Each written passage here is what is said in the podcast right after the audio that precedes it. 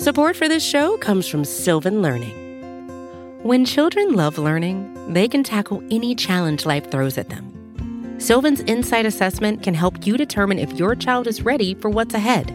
It can also identify gaps in learning and point out areas that could be of concern for your child so they can tackle what's to come. And right now, it's the best price of the year at $29. Go to sylvan29.com to learn more and get your child's assessment for only $29. That's S Y L V A N 29.com.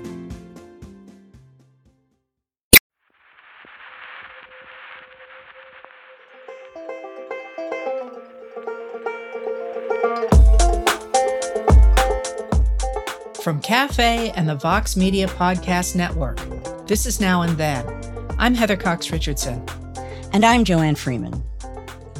Today we're going to be talking about a movement and the roots behind that movement. So, what we're interested in talking about is the constitutional sheriff movement. That's a, a, phrase, constitutional sheriff, that has been in the news in one way or another in recent, I suppose, months, even years.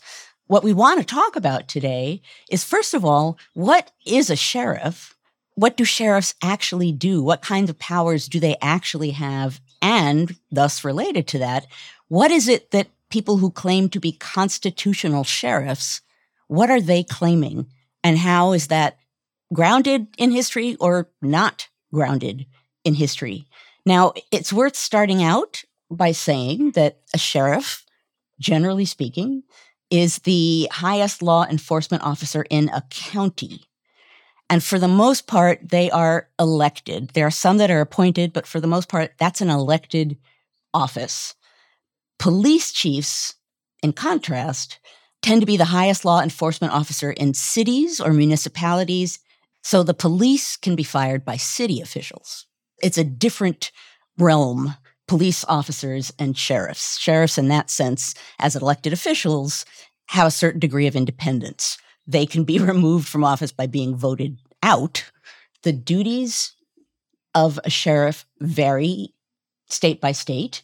In most states, they kind of reflect common law powers of a kind that I suppose you could say sheriffs or people much like sheriffs had at the nation's founding. And that includes things like preserving the peace, preventing and suppressing public disturbances, breaches of the peace, riots and insurrections, arresting and taking before the courts people who attempted to commit or who committed a public offense, attending court, providing court security, and serving court process, and administering to county jails. And it's worth pointing out there are a few more than 3,000 sheriffs in the country. And it is more likely that you're going to run into a sheriff if you live in a rural area than if you live in an urban area, where again, law enforcement is generally done by the police who are hired by the municipality as opposed to elected like a sheriff.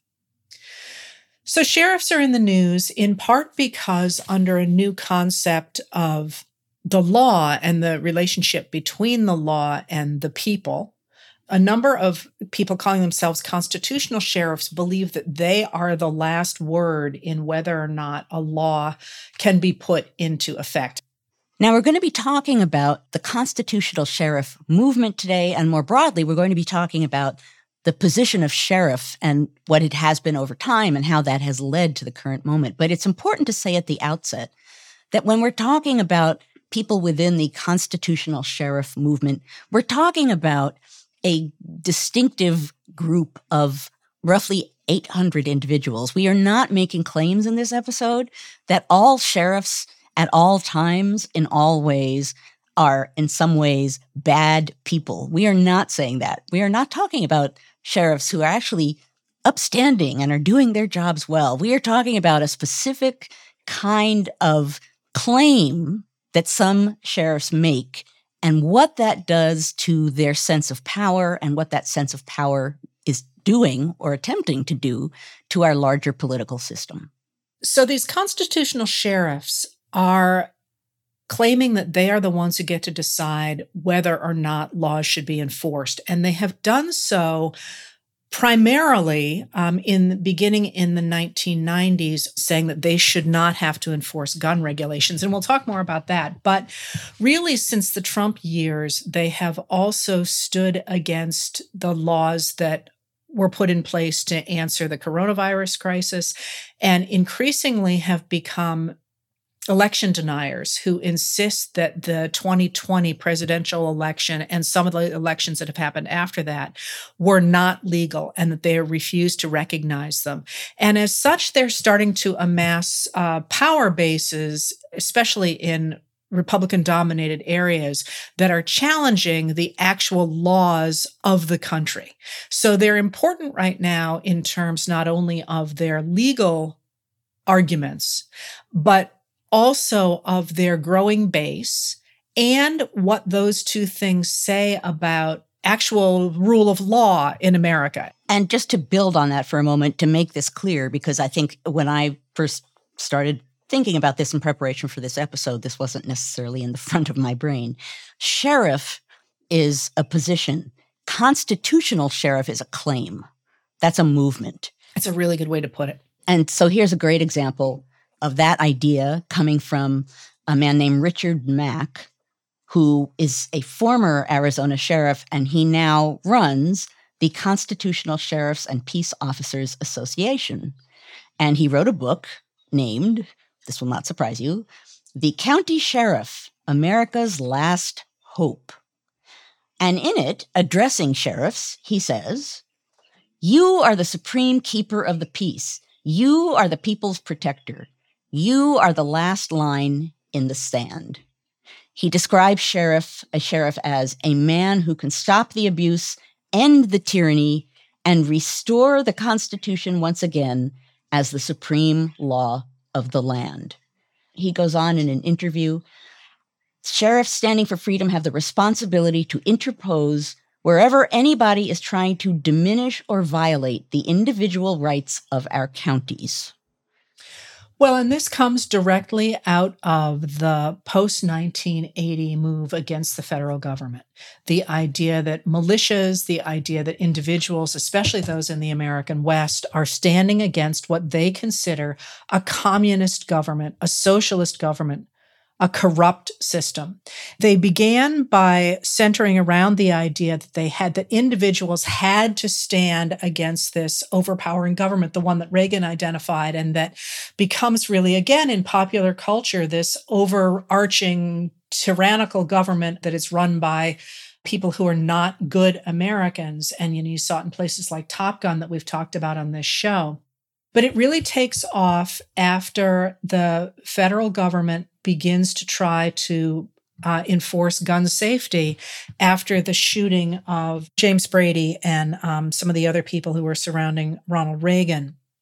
And with that attempt to, to regulate gun safety in the mid 1980s, uh, a number of people, including Richard Mack, sued with the idea that the Brady Handgun Violence Prevention Act violated the Constitution. It violated the 10th Amendment to the Constitution, and that local sheriffs could not be required to enforce federal laws.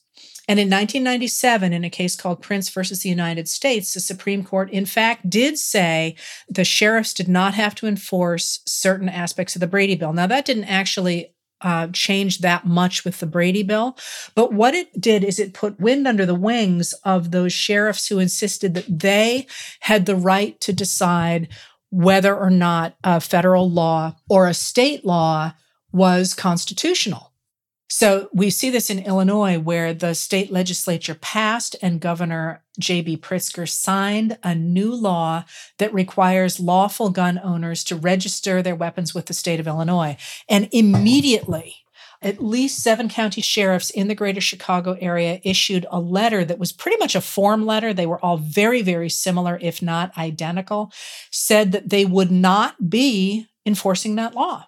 They said that uh, the registration law conflicts with the, the Second Amendment, they believe, and so they are not going to enforce that law. Pritzker came out and said, wait a minute here. Quote, sheriffs are entrusted by the public to enforce the law. They don't get to choose which laws they enforce. They must enforce what we've written into the code, the General Assembly, signed by the governor, and they will do so. Clearly putting a line in the sand saying you can't go ahead and write your own laws. You can't decide what the law is. You have to do what the legislature has told you. And they, of course, have come back to say, no, we don't. So when we talk about gun safety, passing legislation to improve gun safety, it's important to bear in mind it's not just the legislation itself that we need to be thinking about. It's the enforcement of the legislation, too, that we need to be thinking about. We do indeed have a rule of law in this country. That statement that you just read, drawing the line in the sand, Heather, that's basically a way of saying we live by the rule of law. There is a rule of law, and that's not a rule of law as defined by individuals is defined by your local sheriff. Exactly, exactly. So we need to weave that into our understanding of the moment that we're in and the ways in which we deal with this and many of the other crises of the moment is that enforcement matters as much as the legislation itself. Well, and the reason that this focus on being armed and the focus on refusing the right of the federal government or the state government to pass laws uh, especially laws for gun safety, is significant to me, is it's part of a larger project.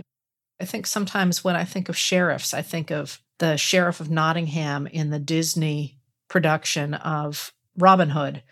And, and to get from that to the modern day constitutional sheriffs requires a mental contortion that I, uh, I I don't do easily.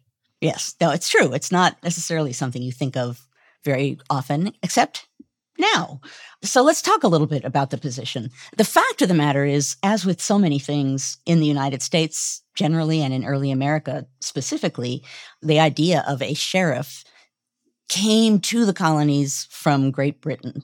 In Great Britain, there was a position known as the Shire Reeve. And Reeve is basically like a local official. So a Shire Reeve was someone who was keeping guard over the Shire, was a sort of keeper of the Shire. Um, in colonial America, you ended up with several different kinds of law enforcement. And uh, many of these are going to be words that you don't use very often uh, in conversation, but it's worth saying that for a good long time, law enforcement generally was really not necessarily institutionalized in the way that we assume it is today, for better and worse. So in colonial America, you had constables that were a sort of like an, an early version of a police officer. And they dealt with things like vagrants. Sometimes, I'm guessing this is New England, they dealt with enforcing church attendance. You had watchmen. They tended to be in more populous areas.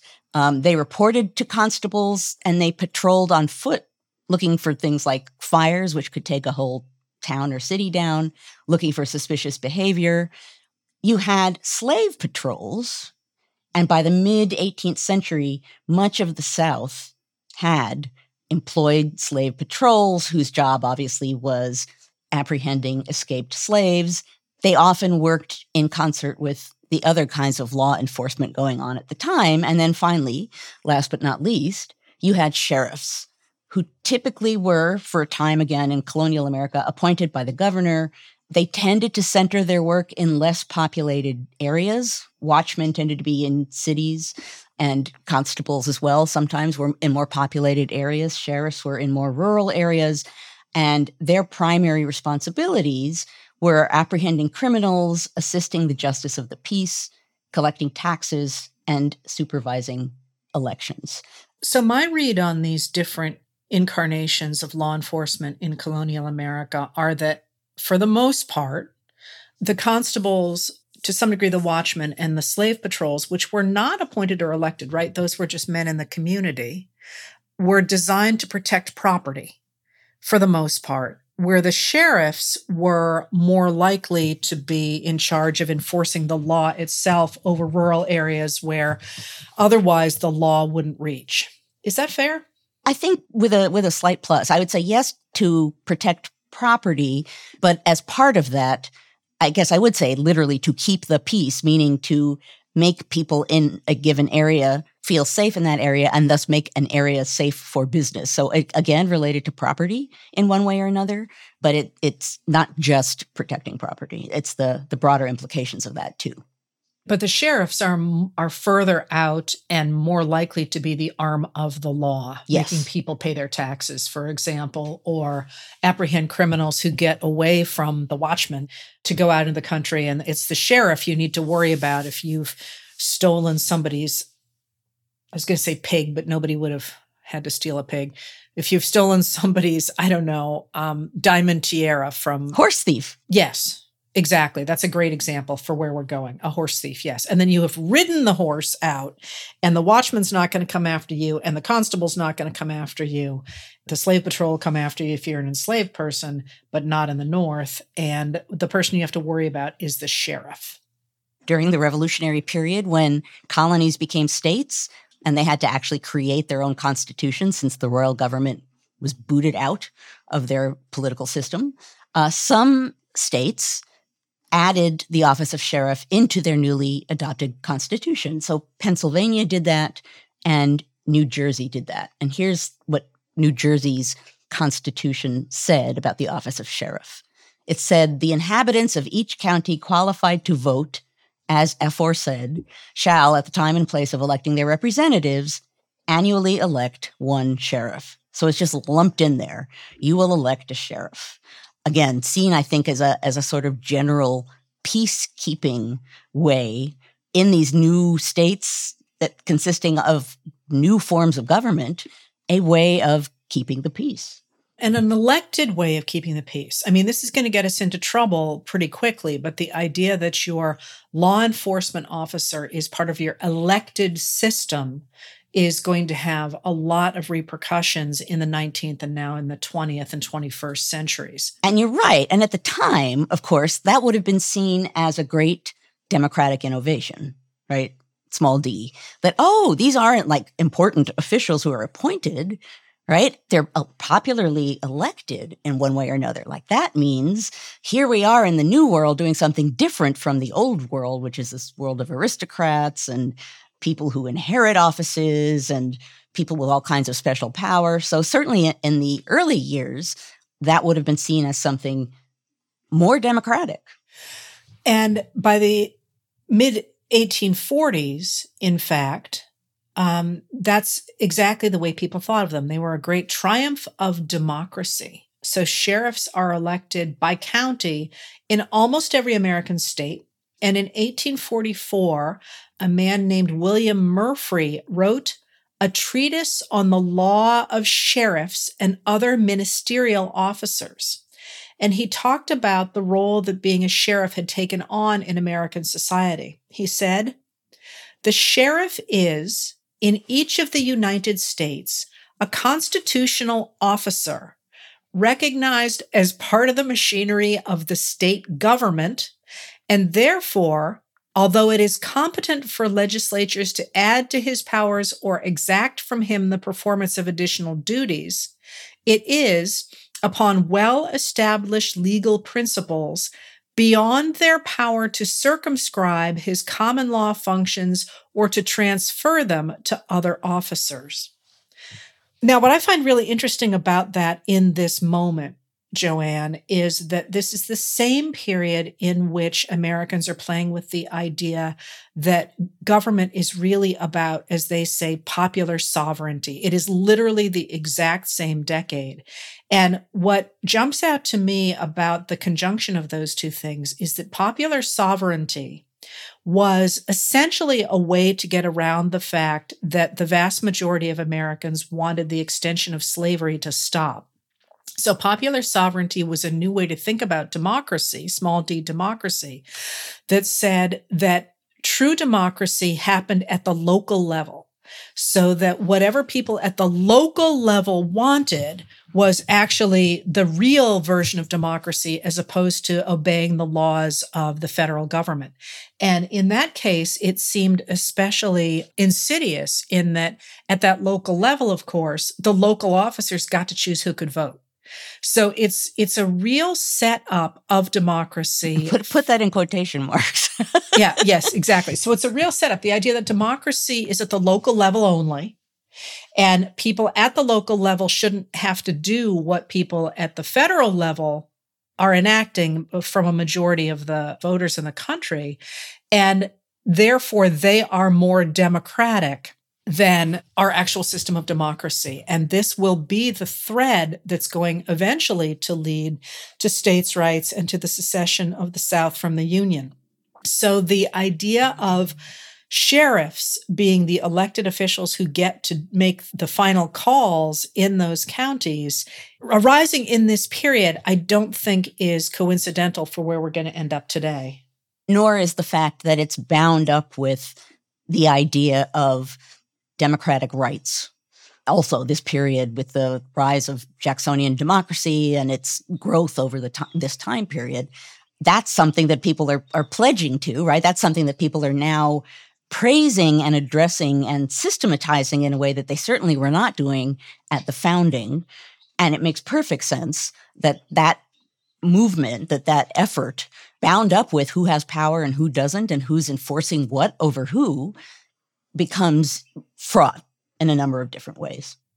It's such a moment in American history, that moment where the idea of making participation in our system far more widely spread is predicated on the idea of white supremacy. Whenever you have a democratic opening of sorts, uh, certainly in the 19th century, it's almost always accompanied by blocking out of others who might be seen as rising up with those who are newly allowed in. That when you have a moment that seems more democratic, it becomes really important at that point to block out people who you most definitely don't want to come in with these new white people who are less wealthy or less influential. So, absolutely, white supremacy in one way or another always goes hand in hand with a bolstering of democracy. And especially in this case, where the idea of sheriffs at the local level are the ones who are the elected officers to enforce the law. So, the reason that I'm harping on popular sovereignty and the meaning of that in the idea of what's going to become the constitutional sheriff's movement is because I'm a historian and we do things like this. the um, end by Heather and Joanne. But but it does matter, as you and I both know, because this whole idea that government should be at the local level because that's true small d democracy we need a better word for that by the way so we don't have to keep saying small d democracy is part and parcel of american history since the civil war. Because what's going to happen is this idea of local law enforcement authority taking precedence over the law as it is established in a state house often but more often at the federal level is absolutely the theme of the late 19th century and why we have so many images of the sheriff walking down the main street of the cow town. You know what it makes me want to do? Flying. Ooh.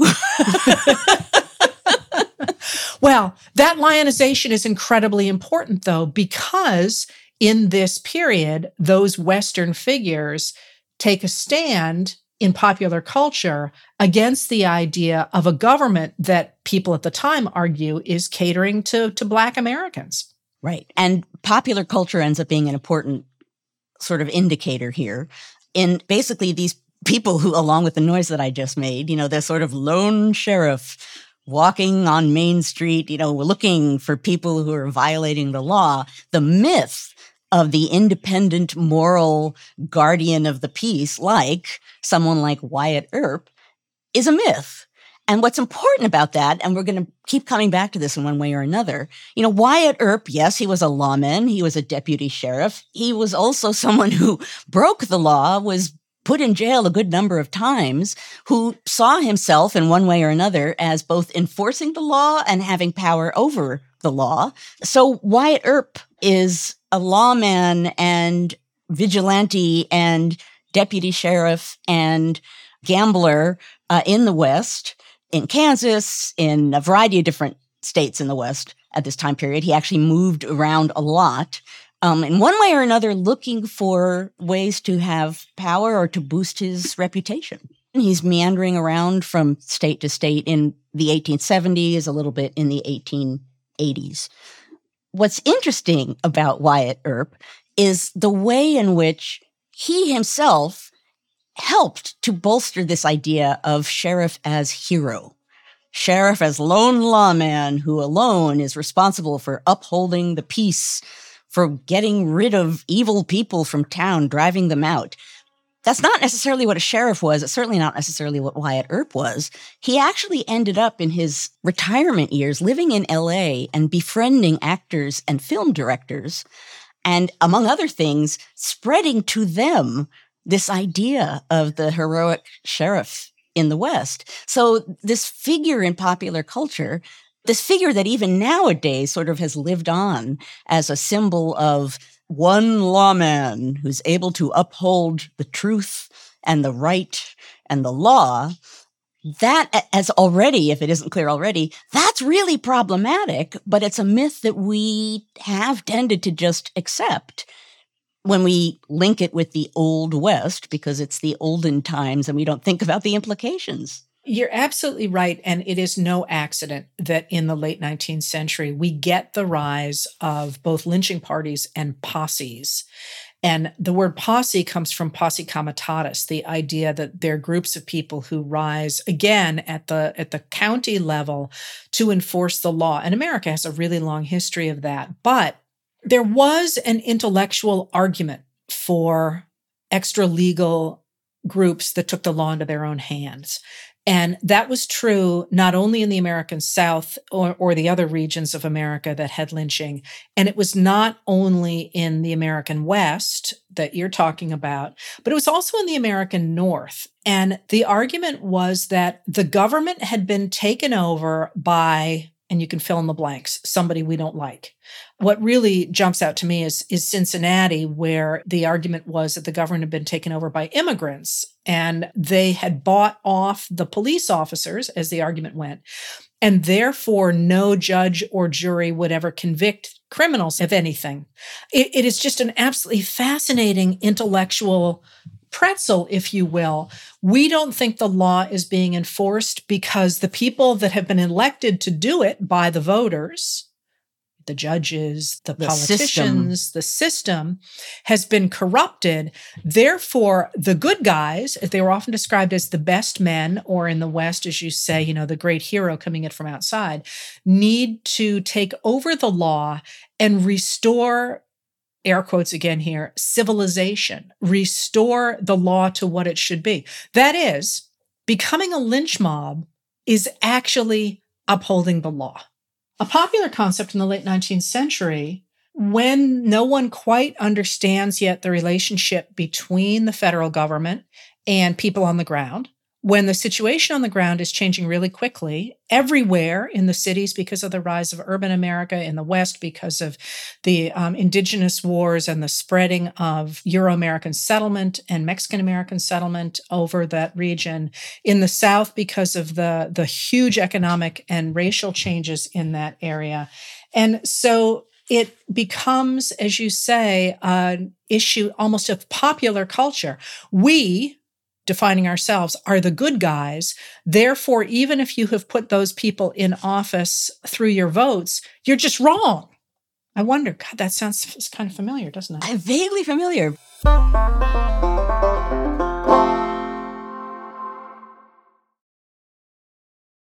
For more cafe history content, check out Time Machine, a weekly column by our editorial producer, David Kurlander inspired by each now and then episode.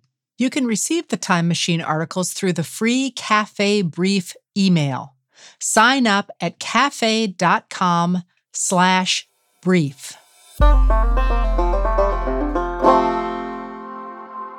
We're talking, certainly uh, for a chunk of the 19th century, of white settlers pushing west and creating settlements and pushing indigenous people out we're looking at a kind of ro- ongoing rolling wave of people creating towns, creating cities, What that means is again and again and again and again, you have these areas that in one way or another are finding a way that makes sense to the local populace to enforce some kind of rule of some kind. You have scrambling for power and you have people trying to figure out how these local systems will work in areas where they haven't been systems of that kind necessarily before.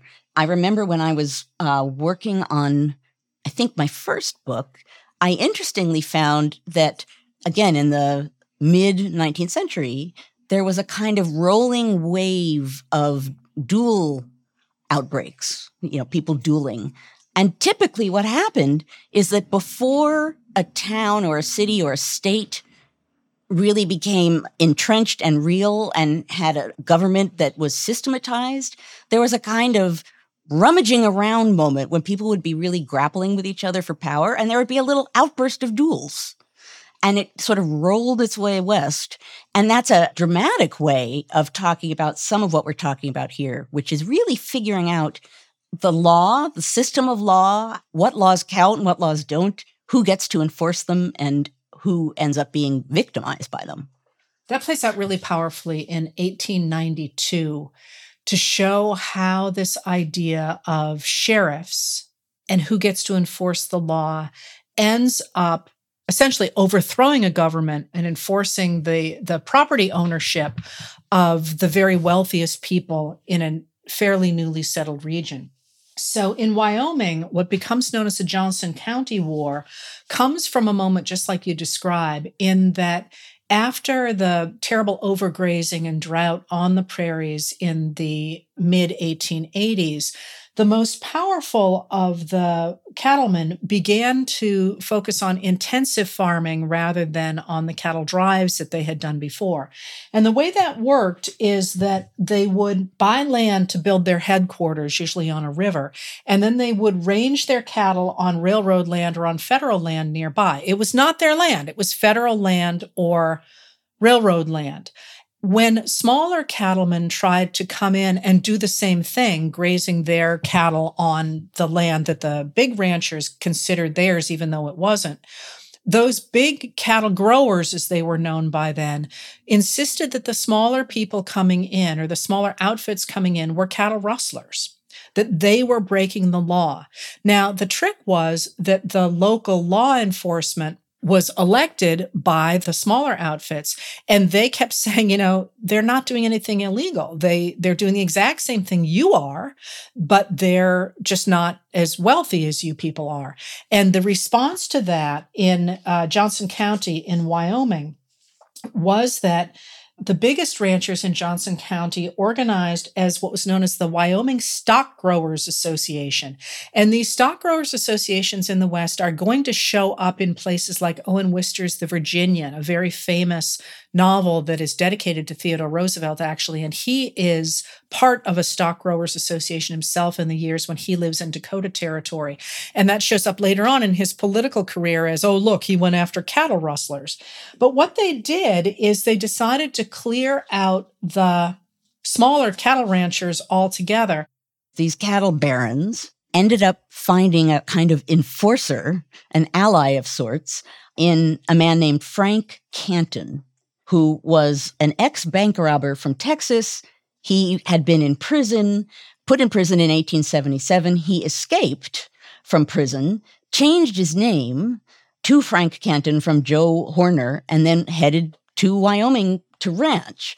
He ended up becoming a kind of stock detective for the powerful cattle barons in Wyoming, and he was given the job of stopping the supposed cattle rustling that was going on. He ends up being elected Johnson County Sheriff in 1882, just five years after he escaped from prison, which again, one of the themes we're going to keep coming back to again and again and again here is what is the law and who is enforcing the law and how is that defined and how does that depend on who you are in the chain of power? He's elected county sheriff in Wyoming after coming from Texas, clearly with the political support of the Stock Growers Association. So this idea that he's this homegrown good old boy who's going to enforce the, the community values, no, no, no, no, no. He is clearly put in place by the stock growers. Oh, yeah. And is praised for being this tough guy who is going to do what they want him to do. For example, a newspaper, the Bighorn Sentinel, talked about a, a Canton led search for horse thieves in this way. The sheriff has sent one party in the direction of Billings, Montana, and another toward Deadwood, and is himself on the lookout for the thieves. It is very likely they will be overhauled, as Sheriff Canton is not much of a man to monkey with them when he gets started. He's a hero out looking for the bad guys. So Canton ultimately resigns as sheriff, partly because a, a powerful rancher who was accused of murder conveniently escaped Canton's custody. But he then returns to the Stock Growers Association in Wyoming to help step up their efforts to attack rustlers. And in the late 1880s, there's a supposed uptick in rustlers. And at that point, several men from the Stock Growers Association end up forming a violent vigilante splinter group to attack the homesteaders and they end up being called the regulators, and Canton becomes the local guide of the regulators. So, just to be clear, the accusation that these people were rustlers came from the stock growers. They were almost certainly not. They were small enterprises right, who, who were, were getting in the way of the big enterprise. Right, but they were they were actually the ones following the law.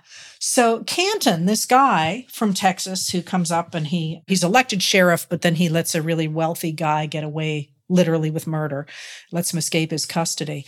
He ends up leading the group of people to clear out one of the small enterprises, what was known as the KC Ranch. And what's just astonishing about this to me, I always use this in my classes, is that the stock growers hire essentially gunmen from Texas and they come up from Texas to essentially commit murder. They actually give them a list of people they want dead. And I always say, you know, if you're going to decide to kill a whole bunch of people, historians really appreciate it when you actually leave a list of who they are and then later on argue that you were the ones on the good side. But in fact, uh, the gunmen surround four of the small cattlemen in a cabin and then burn them out, kill them and burn them out. But while they're doing that, the actual people of the county surround those people. So they've you've got the cabin, you've got the people working for the Stock Growers Association that are killing the people in the cabin, and then on the outside you have the Johnson County settlers who threaten to hang everybody who is there. Meanwhile, the local law enforcement sides with the small cattlemen not with the Stock Growers Association.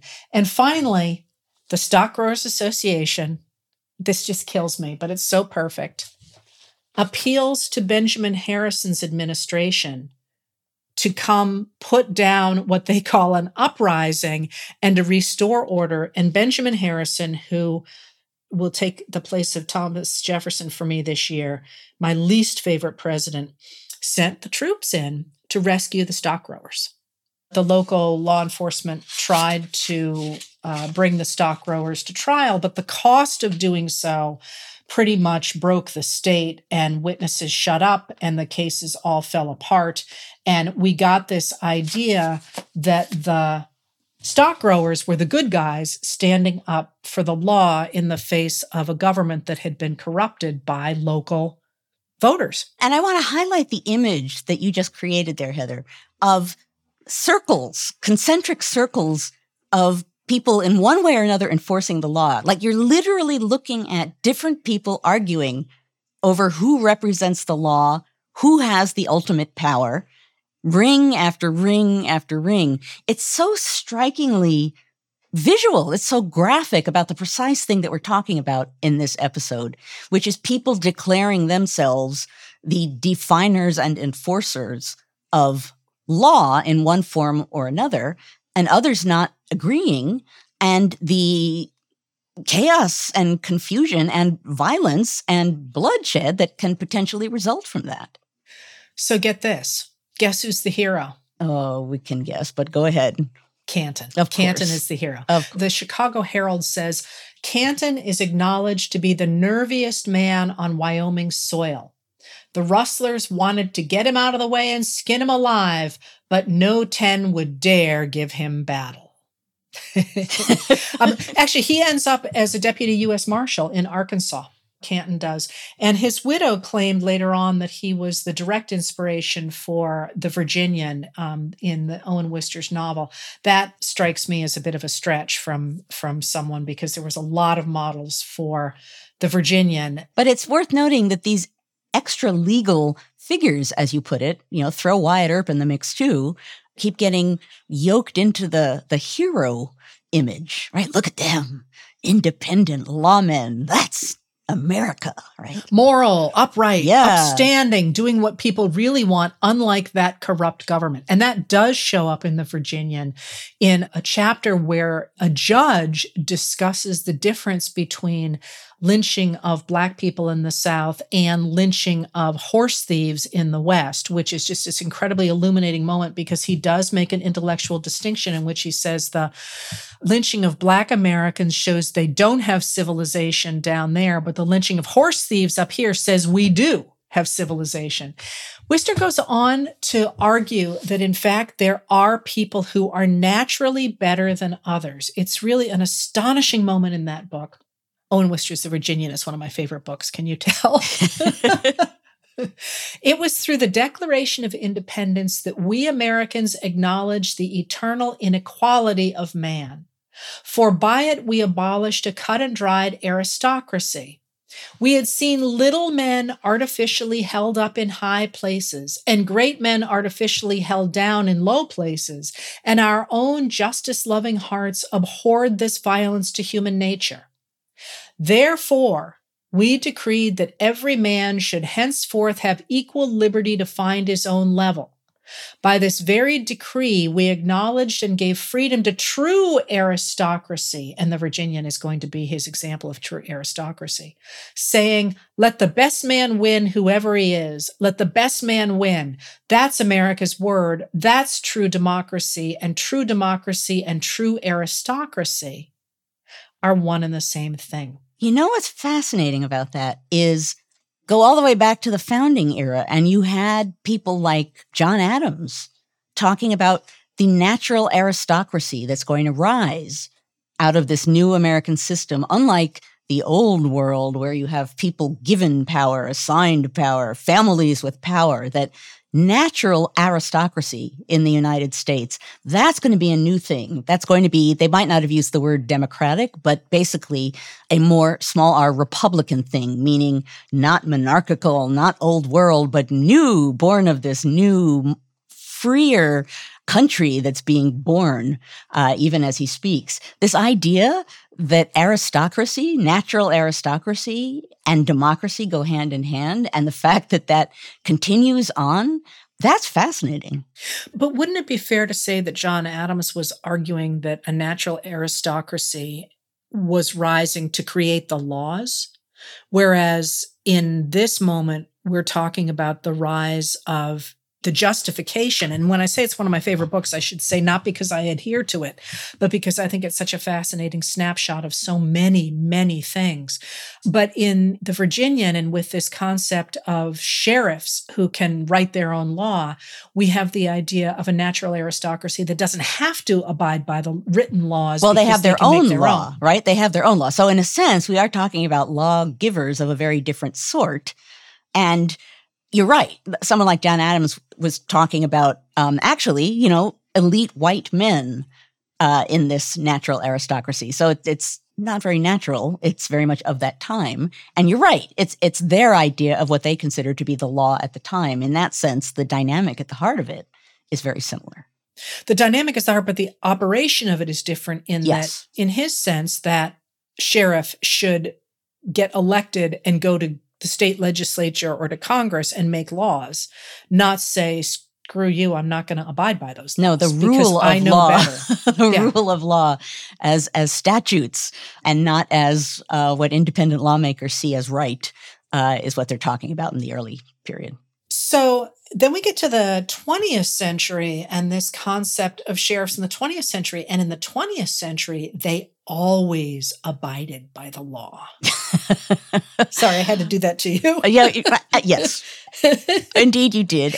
I do think when we go into the civil rights movement of the mid 20th century, that distinction that we have just made here, though, that the sheriffs after the Civil War insist on local authority and on their local authority to overawe the law because the the law is corrupt. And they know what's a, right. And they know what's right is a really really really important distinction.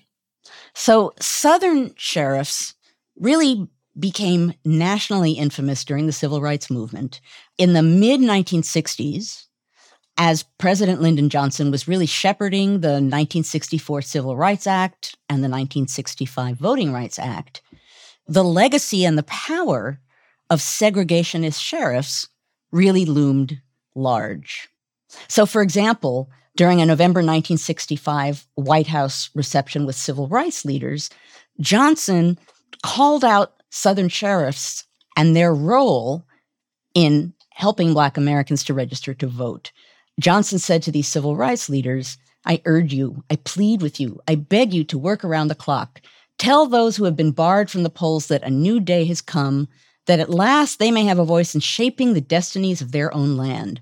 That voice will be heard from the sheriff's office to the halls of Congress, but only if it is used. And it seems worth emphasizing when we talk about the way that these segregationist sheriffs behaved what that looked like. If you think about a sheriff as being the law enforcement officer primarily in a rural area, they have a lot of authority, they have a lot of power, they have a lot of firepower, and they rarely have a lot of witnesses.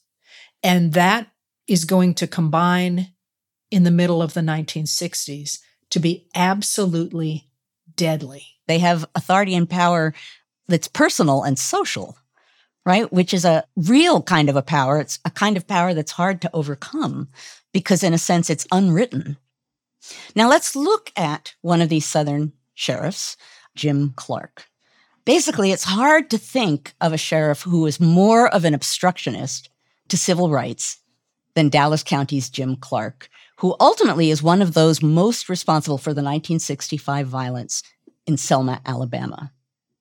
Now, Clark was born in Alabama in 1922, worked as a cattle rancher before being appointed Dallas County Sheriff in 1955. Now, the county seat was Selma. And as more Black voters tried to register to vote in Dallas County, Clark began wearing a button on his lapel reading, Never. In 1963, when the Student Nonviolent Coordinating Committee organized a Freedom Day voter registration drive in Selma, Clark sent a photographer to take pictures of the attendees, threatening to send the photos to their employers. Wow, people taking photographs of people voting or registering to vote. Wow, that's how how exotic. Sometimes being a historian in this moment really sucks. Yeah, it sure does. Because it's like nothing's really that new under the sun. No. And yet, it's not new under the sun. We've seen it before. We can predict it's going to happen again. And yet, some part of you still remains open mouthed, aghast that right, we're doing at it again. seeing it happen yeah. again. So, on January 25th, 1965, a 54 year old Black woman named Annie Lee Cooper went to the Selma courthouse to register to vote. And at the time, less than 2% of ostensibly eligible Black voters were registered. While Cooper Two percent. Two percent. Two percent. Well, two percent, and she's there. Honest to God, that's the other thing that that echoes in the present from the past all along is that people who are marginalized kept speaking up and being there in person, and there she is in person among you know the less than two percent who are registered. There she is, putting her body in that position to register. Quite literally. Yes. So while she's in line, Sheriff Clark poked her in the back of the neck with a billy club. Now, initially, Cooper ignored that attack, But eventually, she turned around and punched him in the face, knocking him to the ground. So that act of resistance by Annie Lee Cooper led people to pay on a national level a lot more attention to the civil rights activists in Selma. On February 15, 1965, activist C.T. Vivian led a group of prospective voters to confront Clark on the steps of the Dallas County Courthouse. And Vivian laid into Clark while television cameras rolled. Clark responded by punching Vivian in the face so hard that Clark broke his own hand. So here is C.T. Vivian confronting Sheriff Clark on the courthouse steps. This courthouse in Wake. This courthouse does not belong to Sheriff Clark. This courthouse belongs to the people of Dallas County, and these are the people of Dallas County, and they have come to register. And you know this within your own heart, Sheriff Clark. You're not as evil a man as you act. You know in your heart what is right. You just refuse to do it because you want these people behind you. And as sheriff of this county, if you're deeply concerned, you will go call the registrar rather than keep people from standing inside. What you're really trying to do is intimidate these people, and by making them stand in the raid, keep them from registering to vote. And this, this is a kind of violation of the Constitution, the violation of the court order, the violation of decent citizenship. You can turn your back on me, but you cannot turn your back upon the idea of justice. Now, important here, aside from the scene, is where they are. They're at the courthouse. The seat of law. The seat of law. That's right. And where they register, they're trying to register to vote, which is, oh, I don't know, guaranteed by the Constitution. so you have here literally Sheriff Clark saying not only that he can override the Civil Rights Acts of 1957 and 1964 that were both designed to make it easier to vote, he's also saying that he gets to decide over the Constitution whether or not Black Americans have a right to say. This one guy standing on the courthouse steps, mind you, with the idea that he's got the best people, again, air quotes there, of Dallas County behind him. Now, what happens from this point is yet again another example of these concentric and not so concentric circles of people claiming that they are enforcing the law in one way or another and defining law very differently. So on March 7th, 1965, on a day that later became known as Bloody Sunday, 500 civil rights marchers, organized by a woman named Amelia Boynton and led by activists John Lewis and Hosea Williams, approached the Edmund Pettus Bridge on their way to the state capitol in Montgomery.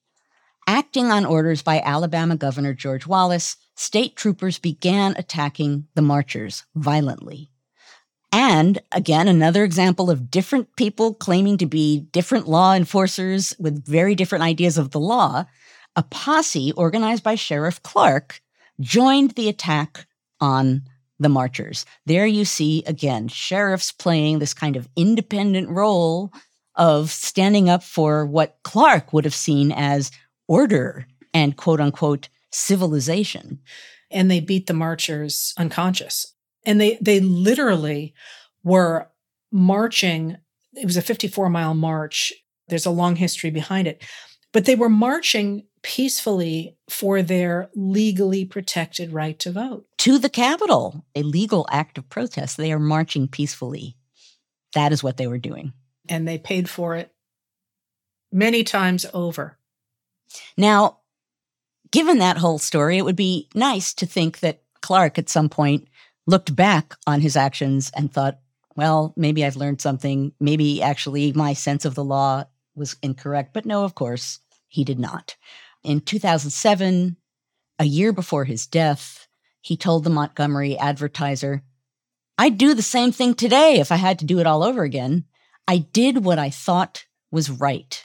And there you go, the mantra for the sheriff of a certain kind. I thought this was right, and I did it it jumps out to me that, in fact, the mood of the, of the county changed. Uh, African Americans began to register to vote, and Clark lost his race for reelection in 1966. And then in 1978, he was indicted by a federal grand jury in Montgomery, Alabama, on charges of conspiring to smuggle marijuana, and he served nine months in prison.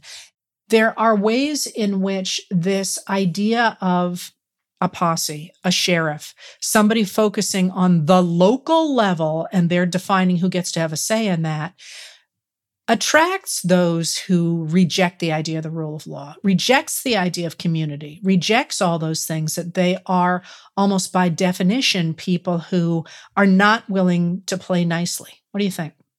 Well, I think a lot of that would be the case, but would you say they reject the idea of community? Aren't they defining what their community is? Well, they're rejecting the idea of rule of law based on community yes. values. That would. I mean, true. they're they're just deciding who their community is. The same way exactly. the popular sovereignty people did. Say we're we're just the white guys over here. Exactly. They're deciding who their community is, and then they are therefore setting the rule of law for that community. So it would be like me deciding that I speak for a community and we are all female academics and we can impose our laws on everybody else. Suddenly I get the attraction. I was trying not to smile. I was like, huh. However, we are aware that one can't do that. No, right? and that and that somehow or other bad things would happen. But it does make a person smile just to think about it a little bit. Yes, but again, o- only in jest. Yes. So that brings us to the the modern day constitutional sheriff moment. Here is the key to why this is so problematic because what don't these constitutional sheriffs have? Accountability. They're not accountable to the city governments. They're not accountable to state legislatures. They're accountable to the voters. They are, in some ways, very independent as lawmakers, lawbreakers, however you want to define them. It's another example of many that we've talked about on Now and Then about how central accountability is that when you give someone power, they have to be held accountable for it. Of course. Richard Mack, the person we mentioned before, was once on the board of the Oath Keepers. And the Oath Keepers, of course, are currently on trial in Washington, D.C. for their part in the events of January 6, 2021, when those who refused to accept the outcome of the 2020 presidential election insisted that they had the right to overturn it, to say that that was not, in fact, the way America should have decided that election. And they, by virtue of the fact they felt it was wrong, had the right to simply say to a majority of the American voters, no, you don't get to have the laws you want, the president you want, the system you want. We get to decide that. And I think that strand of American authoritarian thought really passes right through from popular sovereignty to the idea of posses and the, the stock growers associations of the late 19th century through the white supremacist sheriffs of the 1960s to this moment of saying, we don't care what the laws are about voting. We don't care what the electoral college is supposed to do. We don't care that the president got 7 million more votes than the losing candidate. We, we know, care. right? We yes. care. We know what is right. We know what we want, and we deserve to have it. Because we really are the ones who represent true America, regardless of what any of your laws say.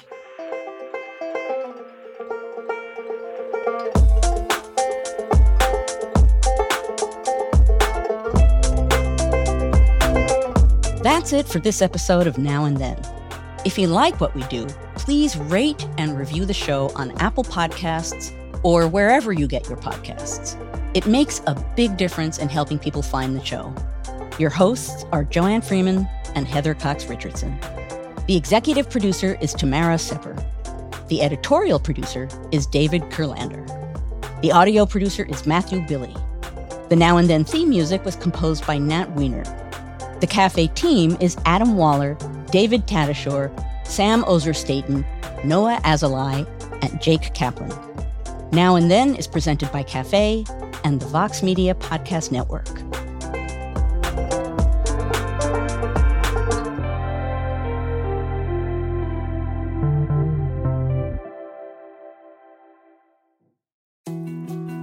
More to dos, less time, and an infinite number of tools to keep track of. Sometimes doing business has never felt harder. But you don't need a miracle to hit your goals. You can just use HubSpot because their all in one customer platform can make growing your business infinitely easier. Imagine this high quality leads, fast closing deals, wildly happy customers, and more benchmark breaking quarters. It's not a miracle, it's HubSpot. Visit HubSpot.com to get started today.